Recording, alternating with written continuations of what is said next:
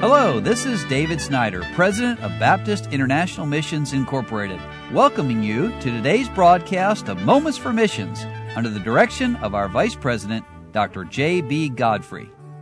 In May of 1974, Dan Johnson left the United States with his seven month pregnant wife Jerry and a two year old son named Alan, and they headed for the country of Brazil. Excited, energetic, they set out to do God's will for their lives. They landed in Sao Paulo, eager to begin language study so they could plant churches. After one year in language school, they graduated, received their diplomas, printed in Portuguese on the front and in English on the back, I suppose in case they didn't understand the Portuguese. Well, from Sao Paulo, they went to Orlandia to fill in for missionary Philip Allen. They stayed one year while he was on furlough and then went to Jardinopolis to start a church. They worked feverishly for 12 months in this new church plant, but Dan quickly realized the Lord had not given him the gifts of a church planter. Yet, God had called him to Brazil. Was God wrong? Well, no, not at all. The Lord had other plans for him and his family.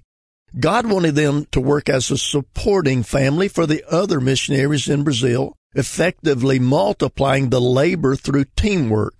Dan did not realize it then, but God had given him certain gifts that would help complement church planters, and he would use him mightily as a second man to spread the gospel throughout Brazil and to other countries as well. The Lord led Dan and his family to work with Jimmy Rose, the grandfather of independent Baptist missionaries in Brazil, and to help his ministry become established and effective for the Lord and to start a Bible Institute.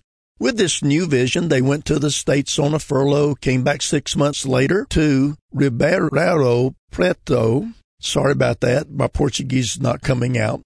From that day to this, they've been faithfully serving different Pauls as their Timothys in Brazil. They've been laboring for 45 years, and their impact has been far reaching and lasting. They helped establish four different works and working with several different missionaries, missionary Gary Tyler, for example, and some Brazilian nationals. They helped those works become strong, vibrant ministries, each with its own Bible Institute through these works, scores of men and women have been trained for the ministry.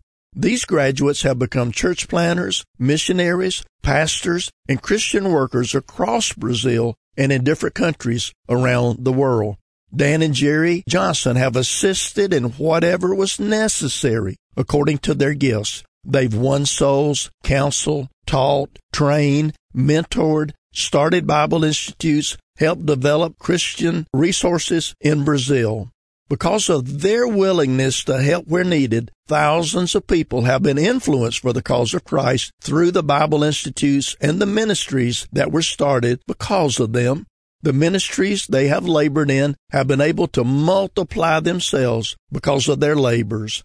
If they had not been there, those churches would not have thrived as they did, and those Bible institutes would not have been established and flourished as they did.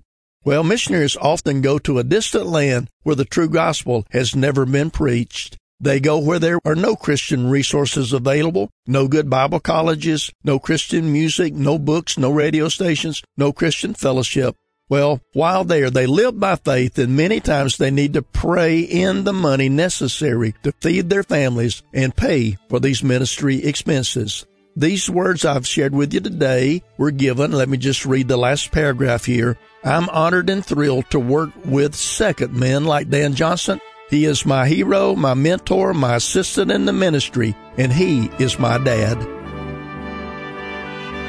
You've been listening to Moments for Missions. For further information, please write to BIMI, P.O. Box 9, Harrison, Tennessee 37341, or call us at 423 344 5050. Or you can visit us online at www.bimi.org. Until next time, may the Lord richly bless you.